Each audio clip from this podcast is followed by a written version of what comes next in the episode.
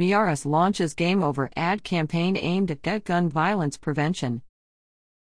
The Virginia Attorney General's office is launching a new public awareness campaign aimed at preventing gun violence. The Game Over ad is part of the Operation Ceasefire, an approach to preventing gun and gang violence launched by Attorney General Jason Miyares in October 2022. Gun violence is not a game, Miyares said. This public awareness campaign will send a strong message to at risk youth and repeat offenders that if you commit a gun crime in Virginia, it's game over. The 30 second ad is intended to educate Virginians on the consequences of carrying an illegal gun. The campaign will run on cable, broadcast, and digital slash social media in the Richmond, Norfolk, and Roanoke media markets.